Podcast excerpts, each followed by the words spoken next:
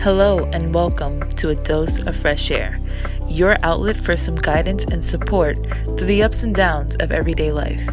This is a series that is in addition to vitamins for breakfast, aiming to still provide you with all you'll ever need to help amplify your life. So, welcome to A Dose of Fresh Air. Let's get started.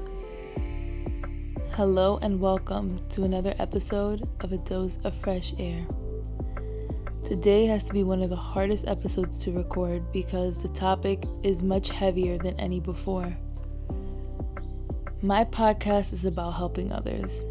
My platform, Vitamins for Breakfast, is about feeding life into people, feeding them the most important meal of the day through my words of enlightenment in hopes you walk away feeling like you just had a dose of fresh air, even if it's a small dose. So I am hoping to give you some light in the midst of so much darkness today. Let me start off by addressing the topic at hand. As I'm sure you're aware, um, this past Memorial Day, May 25th, in Minneapolis, Minnesota, four cops killed a 46 year old black man by the name of George Floyd over a speculated, not yet confirmed, fraudulent check. While it was one cop that essentially ended his life by suffocating him after placing his knee over his neck for over eight minutes while Floyd begged for his life, the other three cops are accomplices in this murder as they did not follow through with their job to serve and protect human life. The images of this public execution has raised uproar in the city of Minneapolis and across the entire world. Waves of protest have begun, and no matter how you look at them, they are inflicting change. Now, I'm not for violence, but the fires, the fighting, and the looting, it's all a physical representation of the reality many people of color have to live in both externally and internally. America is being forced to finally see what's on the other side of the fence of the same land they live on. And it's not pretty, but it's real. It's time for America to face the music. This is what you created. You've made this bed and now you don't want to lay in it? That's not how this works. Life is a balance. You can't continue to try to bob and weave from the outcomes of your wrongdoings because the fire will just rage on. If you want this to stop, then you have to hold your end of the bargain. You can't have us out here paying taxes for public services, such as the salaries for police officers, for us to be the only group of people who don't get what we pay for. And America is all about the money. So, out of anyone, you should know that when you pay for something, you demand to get what you pay for. Now, I don't want to spend this entire episode talking about the system, but rather provide some light for the population feeling hopeless. I want to start off by helping you recognize that this isn't the first time in history that people have hit the pavement against injustice in hopes to create change. Back in 1955, the Montgomery bus boycott started when a woman you might know as Rosa Parks was told to give up her seat on a bus for a white man and when she refused, she was arrested and fined. This simple act ignited a fire, and the black community came together, refusing to use public buses. Black taxi drivers began lowering their fares for their black riders, carpools were organized, and many people decided that they'd just rather walk to their destinations than take the bus. This protest lasted for more than a year and it forced Montgomery, Alabama to bend its knee and meet the people halfway and end its racial divide within the bus system. Fast forward to 1963, the March on Washington, where about 200,000 people of all colors marched through Washington to bring attention to the many issues the black community continued to face in America, the march is where one of the most powerful and memorable speeches was given by Martin Luther King, the I Have a Dream speech. The crowd demanded that America step up to the plate and move toward justice and equality. And things didn't change overnight, but this march is believed to be the necessary pressure on the president and Congress to take action in favor of the civil rights movement. And within a year, the Civil Rights Act of 1964 is passed. So, this isn't the first time that fighting for what you believe in has led to real change. It's almost like the protest of the past was the foundation for the battle we are facing now today.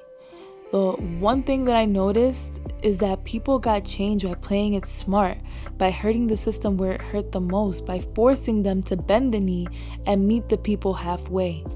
So I say all this to say that protests are not just a part of our history, but essential to our future. And of course, violence is in our MO when we protest. It was never been our goal to be violent. Things end this way because we are a product of a system, we are a product of our circumstances. But I wanted to be clear that I know it's not our intention for this to be turning violent. Another positive in all this darkness is the fact that we are fortunate enough to have technology, which is a powerful tool to help us raise awareness. The unedited and uncensored video footage of George Floyd's death hit the internet and became widespread in seconds. This video just hit different because there was no longer no guessing, no he said, she said. It is plain as day in front of you.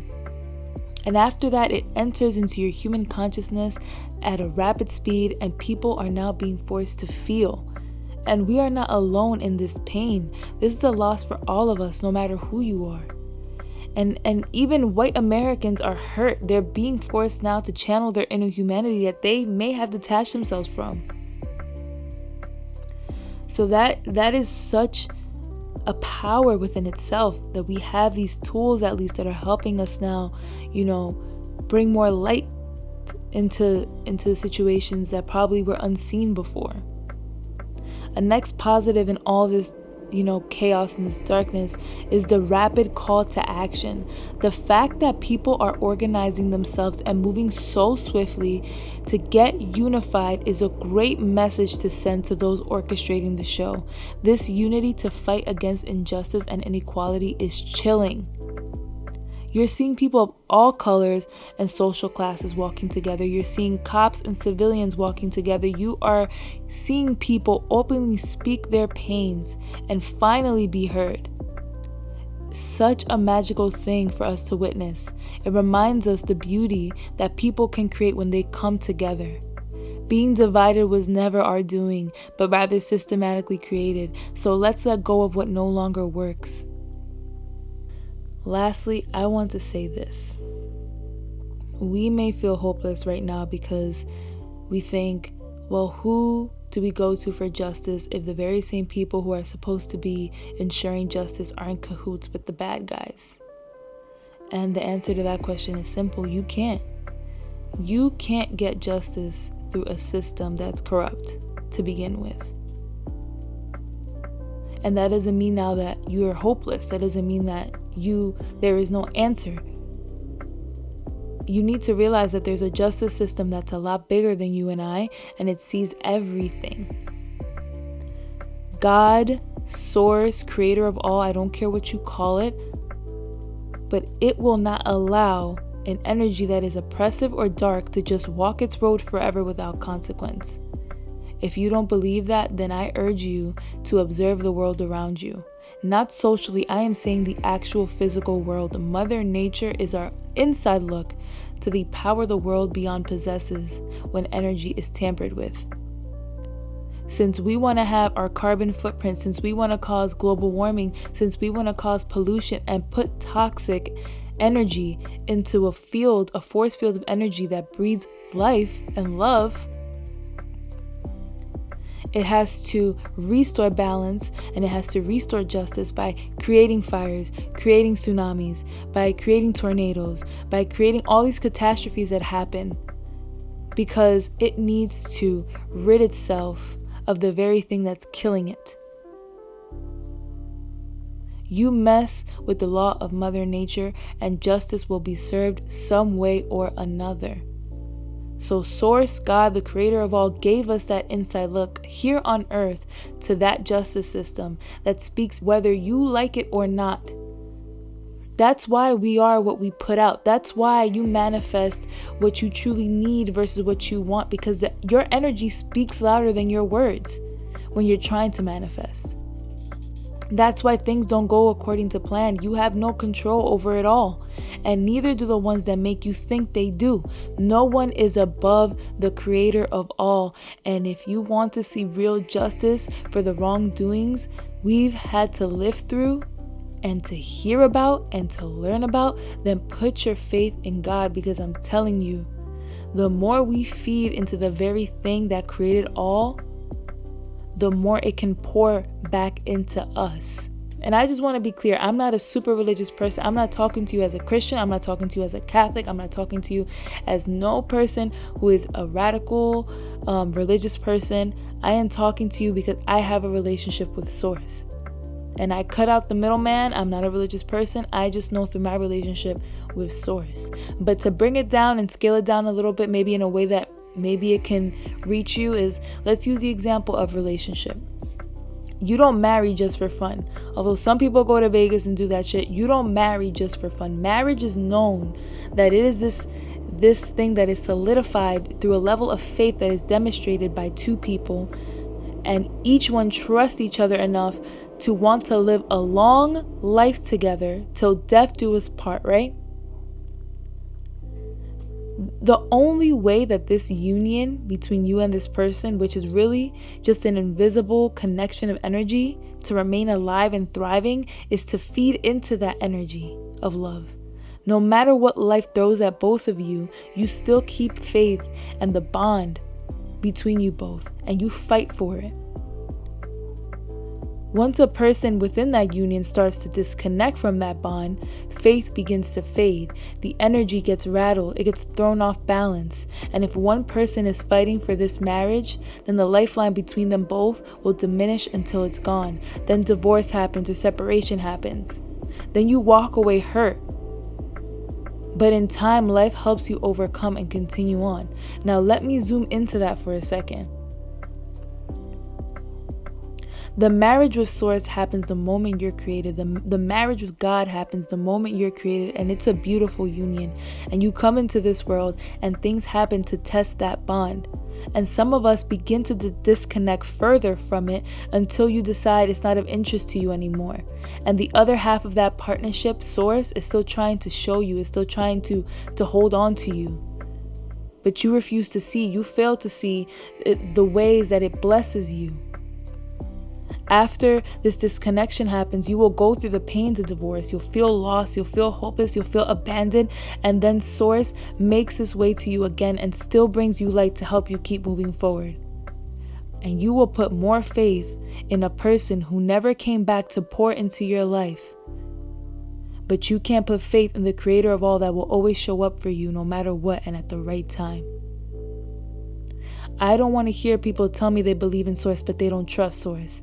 That's like marrying someone you don't trust. It doesn't work that way. So I say all this to bring light that no matter how hopeless you might feel right now, light will shine on you because unlike all these men and women you've loved endlessly when they didn't give a damn about you, this love is unconditional and will always make its way back to pour into you. So it's okay to feel hopeless right now, but don't lose your faith as it's the only thing that brings real justice. If this cop doesn't get the right justice through this bogus system, this corrupt system, then best believe his entire life is going to be a mental prison because nothing is worse than living life itself being condemned for your wrongs. By being forced to feel that shit every damn day.